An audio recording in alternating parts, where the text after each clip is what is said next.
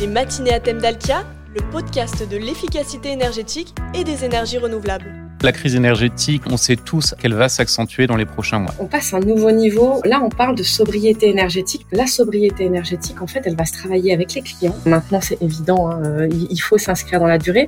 Et donc, pour s'inscrire dans la durée, il faut aller chercher des choses un tout petit peu plus ambitieuses. Bonjour, bienvenue. Êtes-vous prêt à réduire votre consommation énergétique? C'est évidemment la grande question de cette rentrée. Alors que la guerre en Ukraine menace l'approvisionnement en gaz de la France et de l'Europe, le gouvernement met en place un plan de sobriété énergétique. Son objectif? Réduire notre consommation de gaz et d'électricité dans les mois et les années à venir. Mais quelles sont exactement les menaces qui pèsent sur nous à très court et à moyen terme? Et puis, comment pouvons-nous améliorer l'efficacité énergétique de nos bureaux, usines, bâtiments, hôpitaux, équipements publics pour répondre à cela, dans cet épisode, l'économiste Christopher Dambik nous partagera sa vision du marché de l'énergie. Il nous donnera ses prévisions pour les prochains mois. Et puis Céline Laurin, la directrice des ventes d'Alkia, vous détaillera les solutions mises en place par le groupe. Les matinées à thème d'Alkia, animées par Paul-Emmanuel Géry. Bonjour Christopher Dembik. Bonjour. Alors Christopher, vous êtes économiste, expert des marchés de l'énergie. Je rentre tout de suite dans le vif du sujet. Selon vous, va-t-on passer l'hiver sans encombre? Alors non, pas du tout. Malheureusement, on va vers un hiver qui va être très compliqué. On le voit, la crise énergétique, elle date déjà de plusieurs mois. On sait tous à minima qu'elle va s'accentuer dans les prochains mois. Il y a assez peu de doutes sur cet aspect. On le voit par exemple sur les prix de l'énergie au niveau européen. On est à des niveaux records. Par exemple, juste pour donner un exemple très précis, sur le prix de l'électricité à livraison un an. On a aujourd'hui des prix qui sont plus de 1000% par rapport à leur moyenne de 2010 à 2020. C'est tout simplement des niveaux qu'on n'aurait jamais pu imaginer. Alors tous les les pays européens ne sont pas logés à la même enseigne. On a des pays qui sont beaucoup plus vulnérables. C'est par exemple l'Allemagne, assez logiquement à cause de la Russie. Donc on connaît tous la dépendance de l'Allemagne à l'énergie russe. Mais la France n'est pas non plus épargnée. On aurait pu penser bien sûr que la crise énergétique liée à la Russie nous impacte un peu moins, mais on a des problèmes un peu structurels dans le nucléaire. Donc effectivement, les prix de l'énergie augmentent. Finalement, on voit qu'on a un cœur européen où les prix de l'énergie sont très élevés à l'instant T. C'est l'Italie, l'Allemagne, euh, la Belgique, l'Autriche ou encore la France. Et les pays un peu périphériques où la hausse des prix est encore pour l'instant assez limitée. Par exemple, si on regardait aujourd'hui sur l'Espagne, on est à des hausses de prix un peu plus limitées. Ça ne veut pas dire néanmoins qu'ils seront épargnés dans les prochains mois. Le mix énergétique français est un atout aujourd'hui. Alors oui, la France a eu finalement une politique énergétique comparativement beaucoup plus, alors soit ambitieuse ou intelligente, on choisit le terme qu'on privilégie. Euh, et aujourd'hui, notamment si vous regardez au niveau mondial en termes de capacité nucléaire sous construction, on voit que dans les principaux pays développés, vous en avez trois finalement qui parient sur le nucléaire. C'est la France, le Royaume-Uni et les États-Unis. Les autres ne font pas ce choix-là. Et le problème, c'est qu'on a vu ceux qui sont décidés de sortir du nucléaire, bah, ils le payent aujourd'hui. Il suffit de regarder les niveaux d'inflation et la facture énergétique en Belgique ou encore en Allemagne. C'est très clair on pense ce qu'on veut du nucléaire, mais ça doit certainement faire partie du mix énergétique vers un monde décarboné en tout cas. Les ménages français seront également impactés dans les prochains mois. Ah, très clairement. Et ça, c'est le problème. Alors, bien sûr, dans l'immédiat, pour les ménages français, on ne se rend pas vraiment compte de la situation parce qu'on a ce fameux bouclier tarifaire. Qu'est-ce que c'est? Bah, Le bouclier tarifaire, c'est quelque chose qui a été mis en place par le gouvernement en 2021, à l'automne 2021. D'abord, ça concernait tout simplement un gel des prix du gaz et ensuite, ça a été aussi concerné l'électricité, tout simplement une limite de 4% de hausse des prix de l'électricité en 2022. Mais on s'en rend bien compte que ce n'est pas soutenable. Pourquoi c'est pas soutenable? Parce qu'aujourd'hui, le prix le coût budgétaire du bouclier tarifaire, c'est déjà 20 milliards d'euros. C'est énorme. On se doute bien qu'à un certain stade, il va falloir en sortir. Ça veut dire qu'à un certain stade, les ménages vont aussi avoir cette hausse des prix de l'énergie plus importante. À l'instant T, la France aussi fait face à une inflation un peu plus limitée que dans les autres pays européens. Donc, d'après les prévisions, le pouvoir d'achat des Français ne devrait pas diminuer en réel, c'est-à-dire quand on intègre l'inflation, mais c'est une exception et grosso modo, c'est plus une stabilisation. Je pense que le vrai problème pour les ménages français, ça va être début 2023, quand on aura l'expiration du bouclier tarifaire et quand il y aura aussi évidemment cette hausse de l'inflation plus importante. Et alors que le risque d'une pénurie d'électricité plane cet hiver, pour responsabiliser les consommateurs, le gestionnaire du réseau de transport électrique, RTE, a un outil qu'il va étendre. Alors c'est le programme EcoWatt. Il s'agit d'une sorte de lanceur d'alerte qui concerne la consommation d'électricité. Oui, il présente ça un peu comme la météo de l'électricité. Je pense que c'est une bonne vision des choses. C'est vraiment euh, très facile à comprendre. Vous avez des visuels, différents euh, visuels qui vous permettent de savoir lorsque le réseau est justement en situation de surcharge. Par exemple, si vous avez un visuel orange qui apparaît, ça voudra dire effectivement qu'il y a cette situation de surcharge sur le réseau et que peut-être si on veut avoir une consommation responsable, eh ben, il faudra par exemple décider de faire sa machine à laver euh, plus tard dans la journée, par exemple dans les horaires de nuit. Donc c'est vraiment un mécanisme qui est utilisable aussi bien par les consommateurs, les entreprises, les collectivités territoriales, et qui va permettre, si c'est généralisé, bien sûr, en termes d'usage, d'éviter, par exemple, qu'on ait un risque de coupure d'électricité euh, au cours de l'hiver prochain, ce qui est quand même un risque assez réel pour la France et d'ailleurs aussi pour d'autres pays européens. Il y a d'ailleurs des enseignes de la grande distribution qui se sont engagées déjà à baisser leur consommation électrique. Complètement. Ils ont une démarche qui est extrêmement responsable.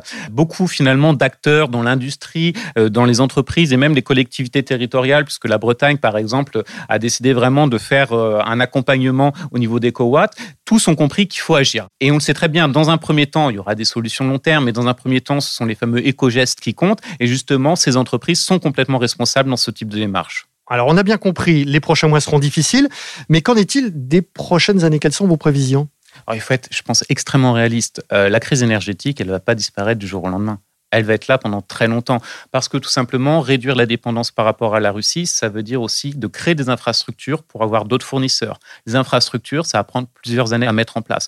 Et surtout, ça doit être un accélérateur au niveau de la transition énergétique. On s'en rend bien compte. On a pris beaucoup de retard au cours des dernières années parce que la transition énergétique, ça fait des dizaines d'années dont on en parle, mais c'est simplement depuis quelques années qu'on commence à comprendre qu'il faut aller de l'avant. Mais la transition énergétique, bah, ça implique des investissements énorme. Et on le voit bien, on avait évoqué précédemment juste euh, ce qui a été mis sur la table par le gouvernement au niveau du bouclier tarifaire. Mais il faut des montants beaucoup plus importants dans la transition énergétique. Parce que tout simplement, la transition énergétique, ça implique aussi d'investir dans les nouvelles technologies. Pour donner un exemple très précis, vous avez aujourd'hui aux Pays-Bas de la recherche, donc il va prendre plusieurs années, des projets pilotes qui visent tout simplement à créer des îlots artificiels au niveau de l'éolien pour justement maximiser la productivité. Mais le problème, c'est un projet pilote, ça nécessite beaucoup d'argent, ça nécessite des années. Et donc, dans un premier temps, il va falloir penser à quoi? Il faut penser aussi sobriété énergétique, parce que c'est là le premier levier d'action dans la transition énergétique. Donc vraiment nécessaire de travailler sa sobriété, son efficacité énergétique? Complètement. Je pense que l'efficacité énergétique est souvent un élément qui est mal pris en considération parce que on va aller vers les énergies renouvelables. Certes, mais ça prendra du temps. En revanche, le levier d'action qui est immédiat, c'est l'efficacité énergétique. Et c'est justement ce point-là qui doit être très important. Alors bien sûr, il faut des investissements. Ça nécessite par exemple, on sait qu'il y a de la recherche dans l'intelligence artificielle pour justement accroître l'efficacité énergétique. J'ai un autre exemple qui est intéressant dans le domaine de la ventilation, de la climatisation. C'est très énergivore. Et le métro de Barcelone a mis en place une installation qui, grâce justement à la collecte de données en temps réel, à la maintenance prédictive se basant justement sur les données météorologiques et avec l'intelligence artificielle, a réussi à faire des économies d'énergie d'à peu près de 25%. Donc on le voit, l'efficacité énergétique, c'est vraiment le point extrêmement important dans un premier temps. Et vous le disiez en matière de transition énergétique, vous parlez des 3D, c'est ça, digitalisation, décentralisation, décarbonation. Complètement. Il faut bien comprendre qu'on doit aussi travailler avec les acteurs locaux. Et les démarches au niveau local, au niveau des collectivités, mais même finalement encore plus microéconomique que cela, c'est-à-dire par exemple au niveau des immeubles. Qu'est-ce qu'on peut faire au niveau d'un immeuble d'habitation, euh, que ce soit en termes d'éco-gestes, mais que ce soit aussi en termes de nouvelles, de nouvelles technologies? Ça regroupe par exemple la ventilation, le chauffage. Qu'est-ce qu'on doit faire comme démarche? Et ça, je pense que c'est vraiment extrêmement important. Ça commence à être bien pris en considération, mais il va falloir vraiment que la collectivité conscience de cela. À l'instant T, à mon avis, les Français, notamment du fait du bouclier tarifaire, n'ont pas complètement conscience que la crise énergétique, elle est vraiment là. Les matinées à thème d'Alkia, le podcast de l'efficacité énergétique. Bonjour Céline Laurin. Bonjour Paul-Emmanuel. Alors Céline, vous avez entendu l'analyse de Christopher Dambic. Sur le terrain, les équipes d'Alkia sont évidemment en première ligne sur ces questions de sobriété énergétique. Eh bien, je dirais oui et non. En fait, l'efficacité énergétique est un sujet qui a toujours été au cœur de notre action et de notre stratégie, hein, qui est tournée sur la transition énergétique. Et là, effectivement, nos équipes sont, sont en première ligne. Mais là, on passe à un nouveau niveau. là, on parle de sobriété énergétique. Donc là, ça va encore un peu plus loin.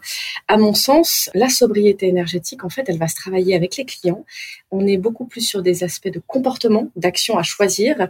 Et donc là, on, on doit vraiment avoir une prise de conscience collective et une coordination collective.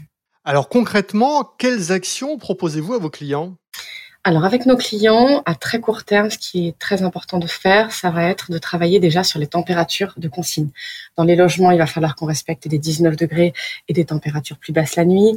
Dans les bureaux également, dans les bâtiments communaux, etc. C'est vraiment important. Déjà, la première, la première action collective qu'on doit faire, c'est d'assumer cette baisse de température qui va avoir des effets directement sur les consommations d'énergie. Après, il y a un autre euh, point que j'aime bien souligner, c'est ce que j'appelle le regroupement des besoins. C'est-à-dire? Par exemple, avec les municipalités, on peut travailler pour que les associations aient des créneaux horaires qui soient regroupés sur des périodes plus restreintes, et comme ça, on, ne distille pas le, le, chauffage. On peut essayer de travailler sur euh, les piscines, faire en sorte que bah, qu'on ferme les piscines quelques jours par mois et on, on diminue les, les, températures de, de ces piscines-là pendant quelques jours, voire même on envisage de les fermer si la situation est très critique, hein, puisque, comme l'a dit Christophe, faire tout à l'heure, euh, voilà, on se prépare quand même euh, un hiver un petit peu compliqué hein, en termes de disponibilité des énergies. Sur les bâtiments tertiaires, les bureaux, on peut imaginer de regrouper encore plus euh, les périodes de télétravail et ainsi avoir des périodes où on chauffe le bâtiment qui soit bah, qui soit plus concentré, etc. Donc là, il faut vraiment qu'on travaille ensemble sur ce qui est le plus adapté à, chaque type de, de bâtiment. Et ça, ça peut être mis en place très rapidement. Alors exactement, ça, ça peut être mis en place très rapidement. En revanche, le point faible, c'est que si on arrête l'effort, l'effet disparaît instantanément aussi. Donc il faut vraiment avoir en tête que cette sobriété, c'est un effort de chaque instant et qui peut être éphémère si on arrête de le faire. Après, avec nos clients, on a un autre axe de travail à avoir qui va être de travailler avec leurs occupants donc euh, les habitants dans les bâtiments collectifs, euh, les travailleurs, les salariés dans les bâtiments tertiaires, etc.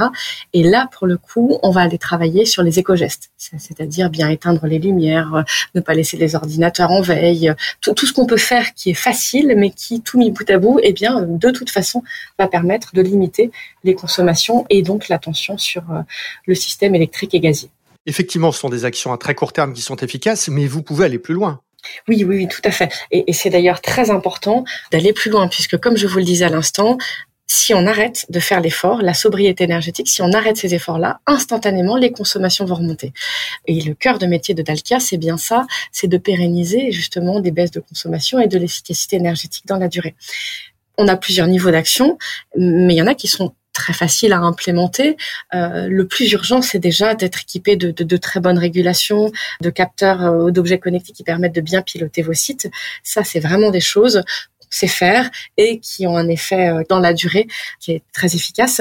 Et on peut aussi, dans les actions très faciles, travailler autour du, relamping, remplacer des éclairages un peu anciens par des LED qui consomment beaucoup moins, ou même par des technologies qui sont euh, encore plus modernes, comme des choses comme le, smart lighting, hein, qui permet d'éclairer euh, de façon un peu contextualisée en fonction des besoins des usagers. On arrive à, à adapter vraiment, vraiment les éclairages et à faire des économies sur ce poste d'éclairage qui peuvent aller jusqu'à 70 à 80 de la consommation électrique. Alors effectivement, c'est une réduction euh, conséquente, hein, 70 à 80% pour la partie éclairage, mais j'imagine qu'aussi il y a toute une stratégie d'efficacité énergétique et de décarbonation qui est à mettre en place dans les entreprises. Christopher Demby qui nous disait tout à l'heure que les problèmes d'approvisionnement pouvaient durer encore longtemps, et puis également euh, tout l'enjeu de la transition énergétique et écologique. Oui, oui. Euh, là, je vous ai parlé d'actions tant sur la sobriété que les petites actions d'efficacité énergétique qui peuvent vraiment être un, un, levier pour passer les tensions très aiguës qu'on pressent dans les semaines à venir et essayer de limiter, on va dire, ce qu'on appelle vraiment les pointes. Maintenant, c'est évident, hein, il faut s'inscrire dans la durée. Et donc, pour s'inscrire dans la durée, il faut aller chercher des choses un tout petit peu plus ambitieuses. Donc, on peut par exemple travailler sur euh, des équipements de production, de chauffage ou de froid qui sont efficaces et qui vont baisser durablement et significativement les consommations. C'est-à-dire que tout à l'heure, je vous parlais de 10% d'économie avec les actions faciles de sobriété. Là, l'idée, c'est d'aller chercher du 30 à 40% de baisse de consommation et à nouveau dans la durée. Donc là, on peut parler aussi bien d'aller sur des productions efficaces euh, comme des chaudières à très haut rendement, des pompes à chaleur un peu dernier cri, ou aller travailler aussi sur euh, des sources d'approvisionnement euh, en énergie renouvelable qui ne font pas de l'économie d'énergie, mais qui évitent de consommer de l'énergie fossile. Et puis coupler tout ça avec des outils de pilotage performants comme on peut l'avoir avec de l'intelligence artificielle ou avec nos centres de pilotage à distance comme le desk chez Dalkia. Et il est possible en plus de garantir les résultats, de garantir les baisses de consommation. Oui, on a un très bel outil hein, qui s'appelle le contrat de performance énergétique qui permet d'englober toutes les actions qu'on va faire et ensuite derrière on va vous garantir qu'on va vraiment faire ces consommations, ces baisses de consommation tous les ans. C'est extrêmement vertueux, c'est contractuel et ça permet vraiment de se dire dans la durée, au moins on est sûr qu'on va maintenir ces niveaux d'efficacité et donc cette baisse de tension sur, euh, sur le système et d'ailleurs c'est largement soutenu, y compris par les pouvoirs publics.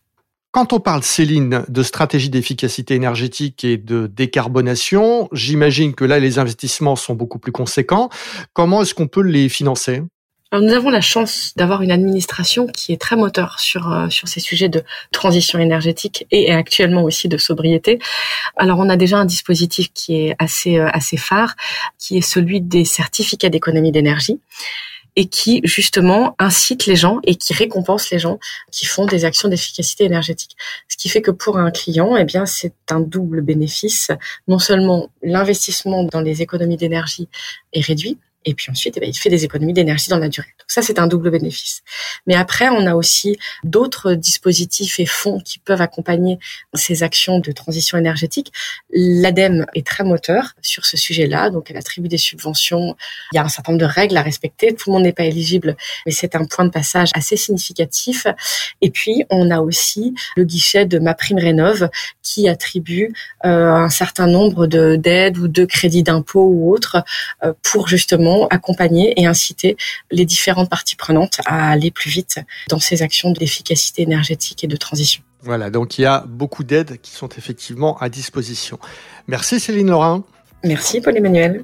C'est la fin de cet épisode. On va se retrouver le mois prochain, Céline. Ça sera un numéro spécial qui sera consacré au réseau de chaleur et de froid. Il a été réalisé à l'occasion de la sortie du livre blanc Décarboner les territoires avec les réseaux de chaleur et de froid. Et je vous rappelle que bien sûr, si vous voulez en savoir plus, vous pouvez vous rendre sur le site dalkia.fr ou contacter directement par email un expert d'Alkia à l'adresse dcm@dalkia.fr. À très vite.